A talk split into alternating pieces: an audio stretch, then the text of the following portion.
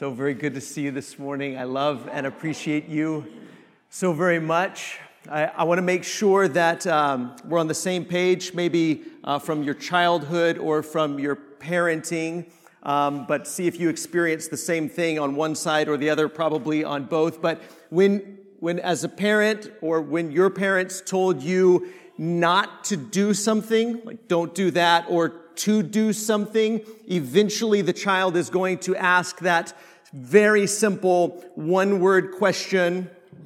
Why, right? Yeah, see, we, we all know, right? So if you tell a kid to do something or don't do that, they're eventually going to ask why. And then probably, probably the parent is going to eventually respond with the very simple answer, because I said so, right? Because I said so. Now, before I was a parent, before I had any children, back when I was a parenting expert, and then all of that went out the window when I actually became a parent. But before I was a parent, I, I, I swore I would never say, because I said so. I, I swore I'm never going to say that. I'm always going to explain, explain the answer to my children. Anytime they ask me why, I had no idea the inexhaustible number of times they could ask the question, why? And, and we understand probably that you do begin by explaining why. This is why I want you to do this thing, or here's why I don't want you to do that thing. But the reason we eventually get to the point where we say, okay, fine, if none of that works because I said so, the reason we get to that usually is because our children don't understand the reason or they don't agree with the reason. Because we're reasoning through something as a parent and we're saying, this is important for this reason. And then we're trying to communicate that with our children and they just don't see it or they don't get it or they don't understand it. Or if they do, they just don't agree with us, right? And I remember back, and I've probably shared this with you before, that one of my mom's rules, I couldn't play with G.I. Joes. I was deprived as a child. My mom will be at second service, so don't tell her I told you this. But, but I couldn't, I couldn't play with, with G.I. Joes. And, and so because I didn't agree with her reason about that, I just went to my friend Billy's house and played with his G.I. Joes. But, but her reason that I didn't understand or agree with, in fact, I don't know that I really could have understand, understood it at the time was that she didn't want for me to think about war as a game. She didn't want me to trivialize matters of life and death. Of course, as a child, I couldn't wrap my head around that. I couldn't comprehend that. I couldn't understand that. And even if I could, I might not have agreed with her. But her reason why, even though at the time I rejected it, over the years, it has been formative for me. But as I thought about that this week, I thought, you know, there's so many similarities to what we do as Christians because for many of us, our spirituality is something that we have trivialized. It's something we dabble with. It's something we play at. Are we playing at spirituality? Are we dressing up and pretending at spirituality? Have we trivialized spirituality? Matters of sin and righteousness, matters of life and death. This isn't a game, but sometimes we treat it like it's a game. Sometimes we talk about it like it's a game. Sometimes we act like we're just going through the motions and we're just playing at it. See, that's the difference a lot of times between maturity, adulthood, and childhood is because when we're children, we don't understand how serious things are.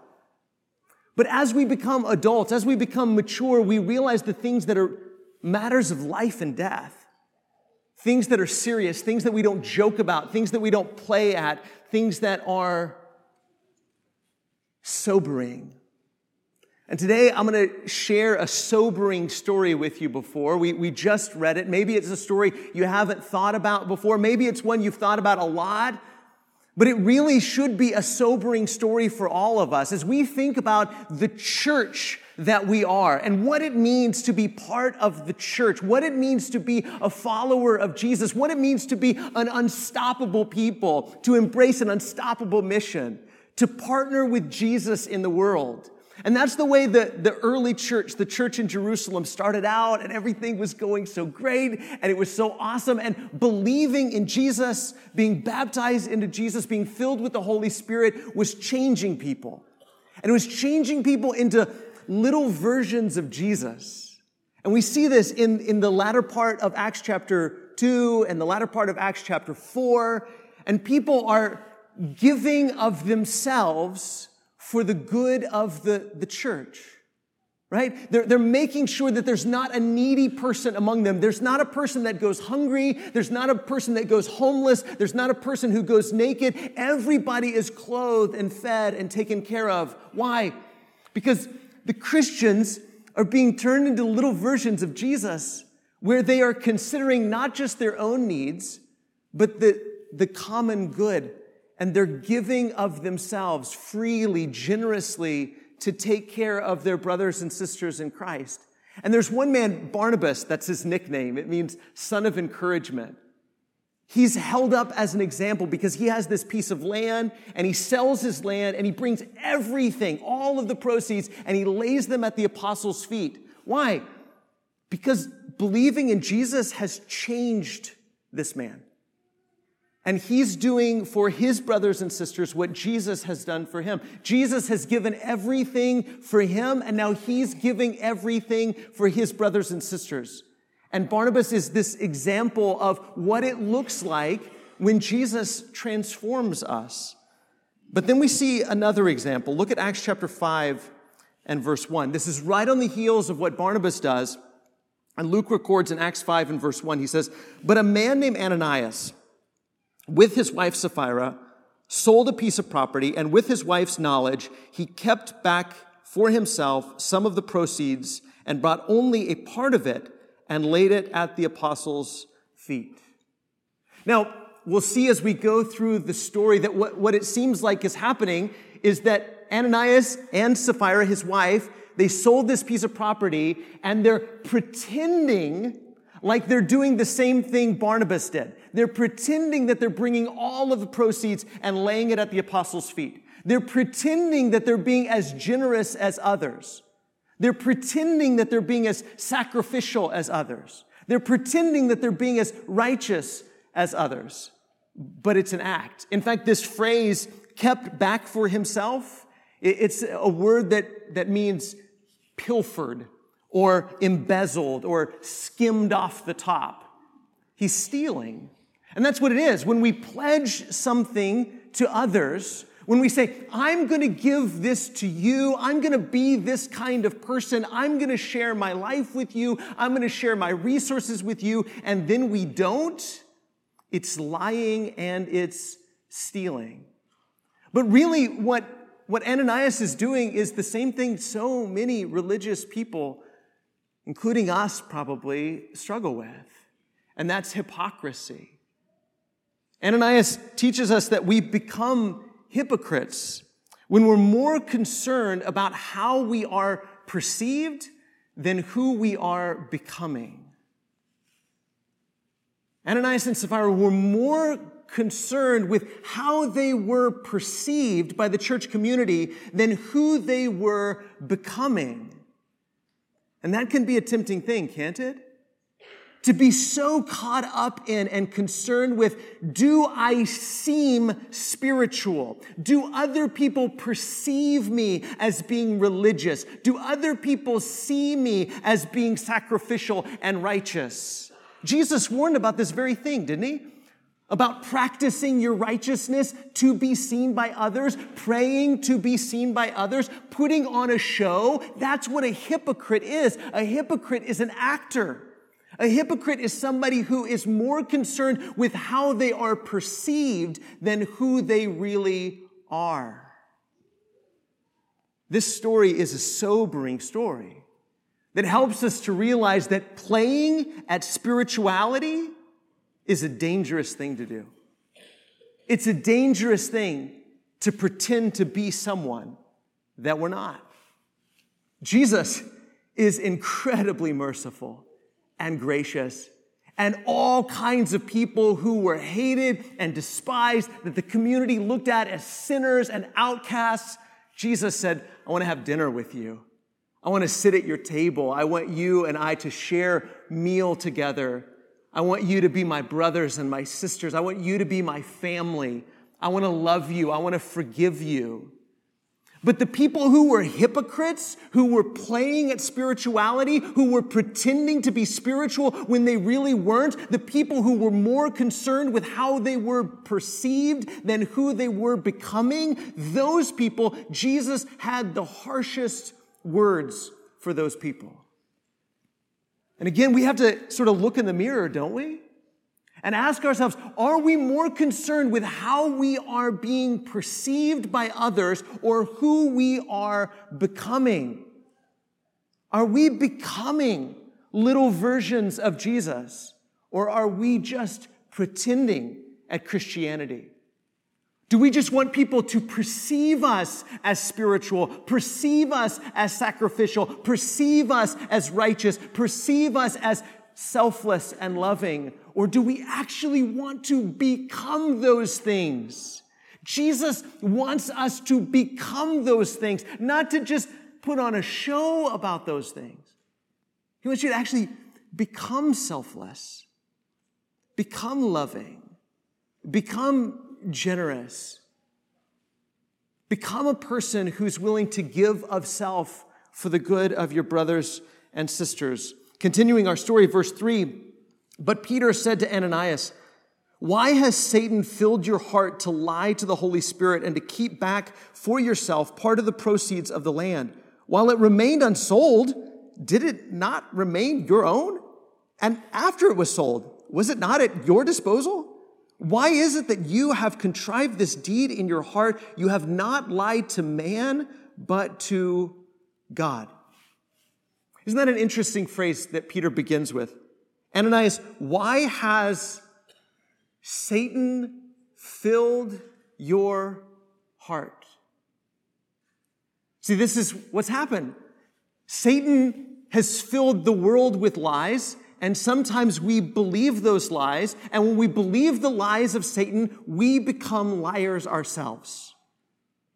And in this case, a lot of the time, Satan's lie sounds something like this Satan's lie sounds like if you want to live, you better look out for yourself. If you want to live, you better preserve your life. If you want to live, you better hold on to what's yours. If you want to live, you better look out for number one. If you want to live, you better take care of yourself. Don't be too generous hold on to what's yours so that you can live. And you say, well, that actually sounds kind of reasonable, right? Isn't that kind of how the world works? And Jesus says, no, no, no, I've come to bring a new reality. If you want to live, take up your cross and follow me.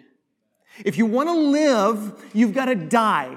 The only way to live is to die. And you say, that's kind of paradoxical. But see, we become like the one we believe. We become like the one we believe. If you believe Satan, if you believe Satan that if you want to live, you got to preserve your stuff. If you want to live, you got to preserve your life. If you want to live, you got to hold on to what's yours. If you want to live, you have to look out for number one. If you believe that, you will become like the one who tells that lie.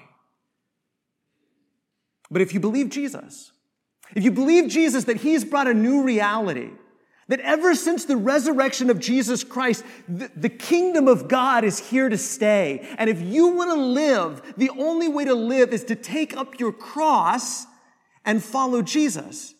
To die in order to live.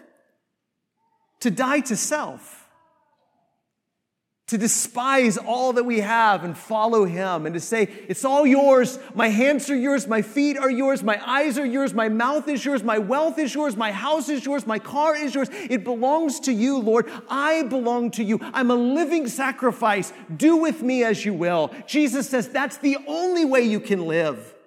And if you believe that, if you believe Jesus, then you become like the one you believe. Ananias became like Satan because he believed Satan's lies. Satan's lies are everywhere. Satan's lies are everything that this present evil age is built upon. And it's so tempting to believe his lies. To believe if you want to live, you got to look out for number one. And if you believe his lies, you become a liar like him. Now, notice Peter says to him, Wasn't the land your land? You could do with it whatever you wanted. And when you sold the land, the money that you got for selling it, it was yours. You could do with that money whatever you wanted to do. But instead, you decided to lie about it. See, that's the thing. Nobody's forcing you to follow Jesus. Nobody's forcing you to follow Jesus. Nobody's forcing you to say, I've taken up my cross, I'm following him. Nobody's forcing you to get into the baptistry and die to yourself, die to the present evil age, and be resurrected and walk with Jesus and follow Jesus and live this, what is admittedly a radically different lifestyle. Nobody's forcing you to do that. It's your body, it's your money, it's your car, it's your house, it's your wealth, it's your eyes, it's your hands, it's your feet. Do with them what you choose to do with them. But what you do with them will be determined by what you believe. And what you believe will be determined by who you believe. Do you believe that Jesus has the words of eternal life? Do you believe that He is the way and the truth and the life, and no one comes to the Father except through Him? If you do, if you believe that, then you become like Jesus. You say, what good is all of this? I'm going to give it all to Him. I'm going to live for Him. My, my hands and my feet and my eyes, my wealth and my family and my life, it all belongs to Jesus. And I'm going to take up my cross and follow Jesus. If you believe Jesus, you become like a little version of Jesus. If you believe Satan, you will eventually become a liar like Satan. It's our choice who to believe. Who will fill our hearts? Ananias' heart was filled by Satan because he chose to believe Satan's lies. And because he chose to believe Satan's lies, he became a liar like Satan. Now, the most sobering part, verse 5. When Ananias heard these words, he fell down and breathed his last. And great fear came upon all who heard of it. The young men rose and wrapped him up and carried him out and buried him. So I think sometimes we overemphasize stories like this as if God is just waiting to strike people dead. These kinds of stories are relatively rare in the Bible. God strikes very few people dead. God wants everybody to live, not just for 60 or 70 or 80 years. God wants everybody to live forever. But occasionally, God takes someone's life. And, and there's some similarities between the times where we read stories like this. One of the stories you may be familiar with is from the book of Leviticus, Nadab and Abihu. And they were sons of Aaron, which means that they were priests. And they were struck dead by God because they didn't treat God as holy. Here's what God said about their sin. He says, among those who are near me, I will be sanctified, and before all the people, I will be glorified. To treat God as holy means to treat God in a way that's not common. There's, there's the common way of doing things, the average, ordinary way of doing things, and then there's the holy way of doing things. We treat God differently. We don't treat God like He's our buddy. We don't treat God like He's like everyone else because God is unlike everyone else. We treat God as holy. We bow before Him. We're in awe before Him. And these priests acted like and treated God as if He was common. And because they treated him as if he was common, they offered unusual or strange or unauthorized fire before the Lord because they treated him as if he wasn't holy. And then there's a story about a man named Uzzah. And Uzzah's family had had the Ark of the Covenant in their home for two decades. And then the Ark of the Covenant was being transferred back to Jerusalem, and it was on a cart, and that's not how it was supposed to be transported. See, they were transporting it as if it was just any other box, as if it was a common box. And then when it started to fall, because the ox stumbled and the, the ark started to fall, Uzzah reached up and touched it as if it was just a common box. You see, Ananias and Sapphira, they were priests too. They were serving a holy God, but they acted like God wasn't holy. They acted like they could lie to God and God wouldn't see it. They acted like they could pretend with God and God wouldn't know. They lied to God and they lied to the Holy Spirit. And see, the reaction from the church, this is exactly the reaction we're supposed to have to this story. Great fear. See, that's what we're supposed to have when we read stories like Uzzah or Nadab and Abihu or Ananias and Sapphira, Sapphira is that we can either serve God fearfully or flippantly. See, this is, this is what it is to be the spirit filled community of God. God put his spirit amongst us and said, now, now my temple is not a building made with bricks and stones. Now my temple is made of human beings. You are my temple. My spirit is going to dwell in you. You are a royal priesthood. Men and women, Jews and Gentiles, Levites and people from every tribe, everybody that is in Christ Jesus gets to be a part of this royal priesthood and serve God by offering up our entire body as a living sacrifice to God. You are a royal priest. If you're a Christian, you are a priest. Not just on Sunday, not just on Wednesday night, but you're a priest on Monday and Tuesday and Wednesday and Thursday and Friday and Saturday. You are serving God.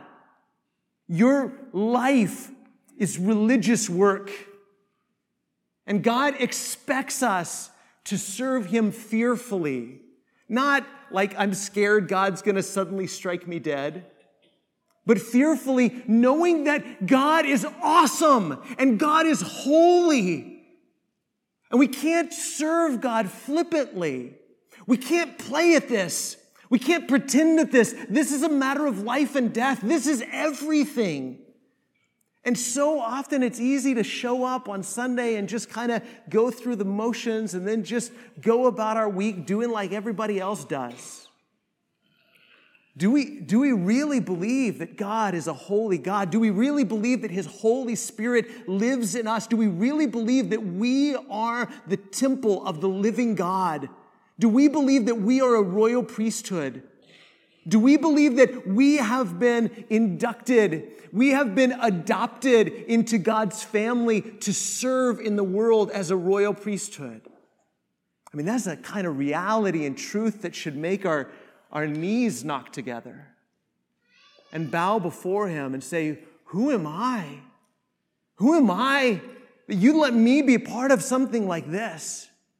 This is an awesome thing. This is an awesome thing. To serve God fearfully is to serve God with awe and with reverence to not try to lie to God and not try to pretend with God and not try to dabble in spirituality or dabble in Christianity, but to give our whole self to Him heart, soul, mind, and strength. Verse 7 After an interval of about three hours, his wife came in, not knowing what had happened, and Peter said to her, Tell me whether you sold the land for so much. And she said, Yes, for so much. But Peter said to her, How is it that you have agreed together to test the Spirit of the Lord? Behold, the feet of those who have buried your husband are at the door, and they will carry you out. I don't revel in stories like this. Stories like this are hard to preach, but they're important because they make me ask and they make you ask How do I react when someone confronts me about my sin? And that's what Peter's doing, isn't it? Peter is confronting Sapphira about her sin. He gives her the opportunity. He says, Is this really, is this really the amount of money that you sold your land for? When you sold your land, is this really what you got for it? And there's a perfect opportunity to say, No, no, my husband and I, we agreed to lie about it, but it's not true. We were lying. It's not true. I repent. I'm sorry. I shouldn't have done that. And just think, just think what could have been had she responded with repentance to the question when she was confronted with her sin. But not just Sapphira, Wes, and you, how do you respond when someone confronts you about your sin? Do you say, that's none of your business? That's between me and God. Do you get offended? Or do you get grateful? We should be incredibly grateful when somebody is courageous enough to say, Wes, I'm worried about you. Brother, I'm worried about you. Sister, I'm worried about you. I see this going on in your life. Is this going on in your life? Is this what's happening here? And somebody gives us the opportunity to respond in repentance. God is incredibly merciful. What more does he have to do to show his mercy and his grace and his love and his desire to forgive us? And when someone confronts us about our sin, it's an opportunity to say, I'm sorry. I sinned. I don't want to live that way. I don't want to continue on that path. But of course, Sapphira continued with the lie. And it says in verse 10 immediately she fell down at his feet and breathed her last. When the young men came in, they found her dead. And they carried her out and buried her beside her husband, and great fear came upon the whole church and upon all who heard of these things. I found it interesting that this was the first time in Luke's writing. So, if you start at the beginning of the book of Luke and you read all the way through Luke and you start into the book of Acts, this is the first time you'll come upon the word church. This is the first story that Luke mentions the word church. It's a, it's a fearful thing. It's an awesome thing. It's an awesome thing that ought to make our palms sweat and our knees knock together to be a part of the church. But so often we talk about being part of the church in such a flippant way, as if it's something you could choose to do or choose not to do or kind of do occasionally or do when you want to do. But Jesus says, My church, my church my church is where the Spirit of God is going to dwell.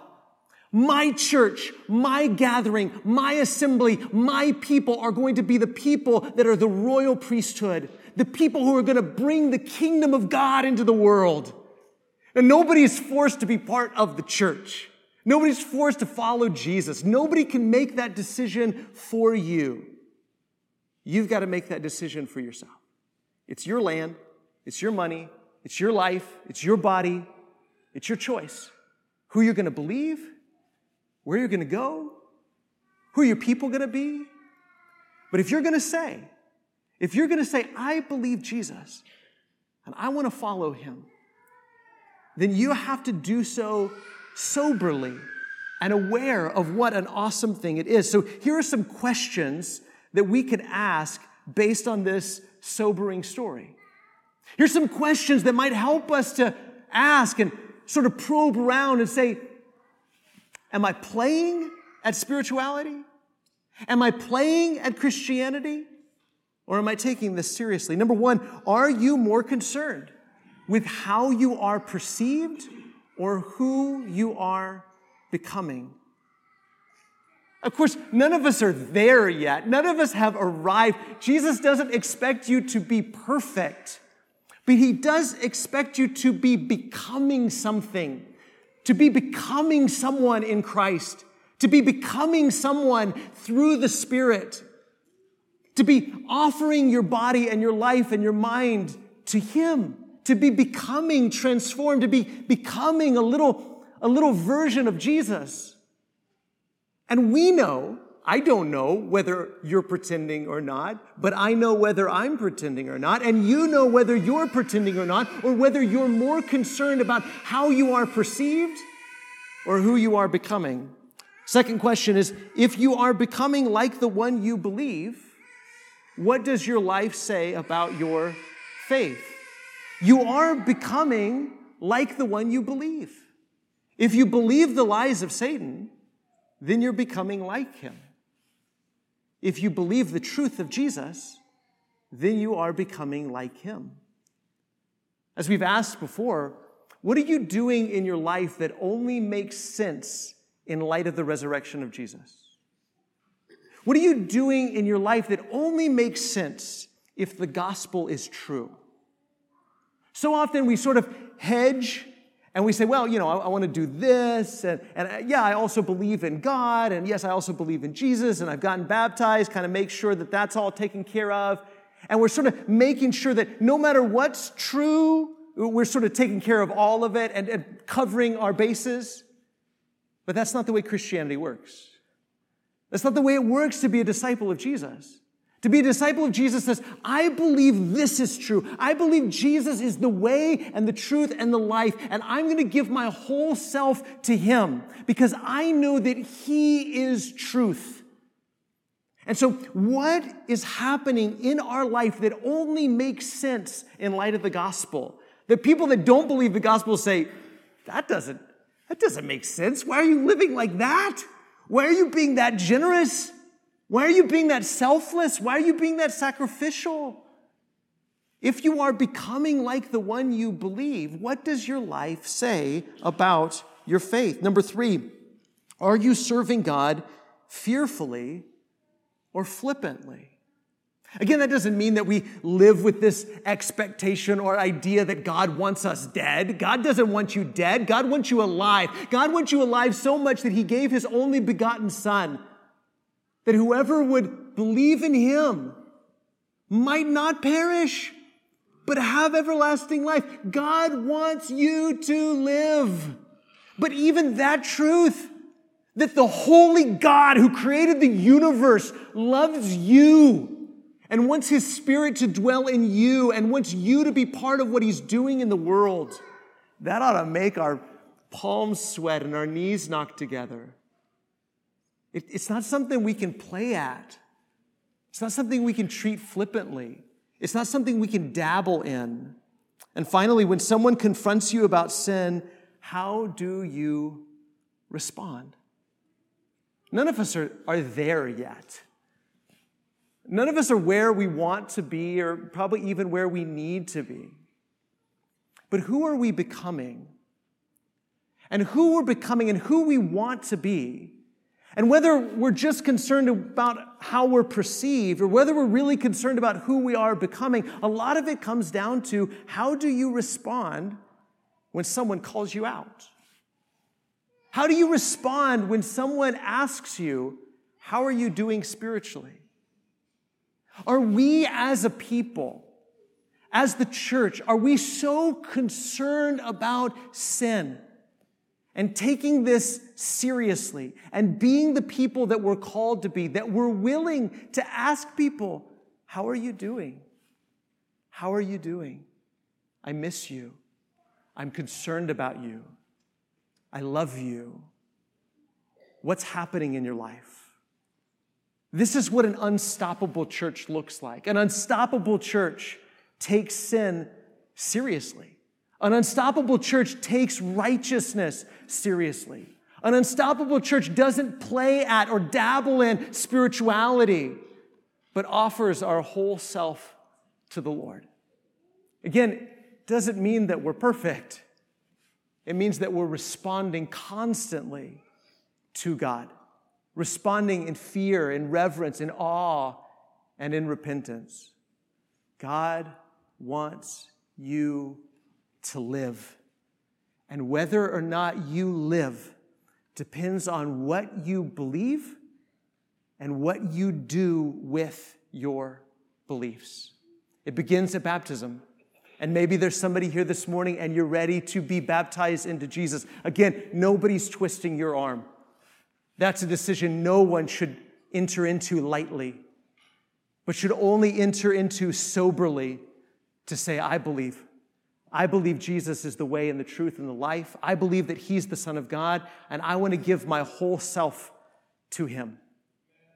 But then it's a daily decision after that, where we're constantly responding to Jesus, constantly examining ourselves, asking whether or not we're taking this seriously and living this out, whether or not we're serving God fearfully or flippantly. And something we need each other with. We need each other to hold us accountable, to encourage us, to admonish us, to warn us, to say, wake up, stop playing at this, stop pretending, stop dabbling in it, and in, immerse yourself in Jesus. Be filled with the Spirit of God. We need each other. And if we can help you this morning, if we can pray for you, if we can encourage you, we are in this journey together and we're here for you. And now's a great opportunity to respond. Let's together. We stand and sing.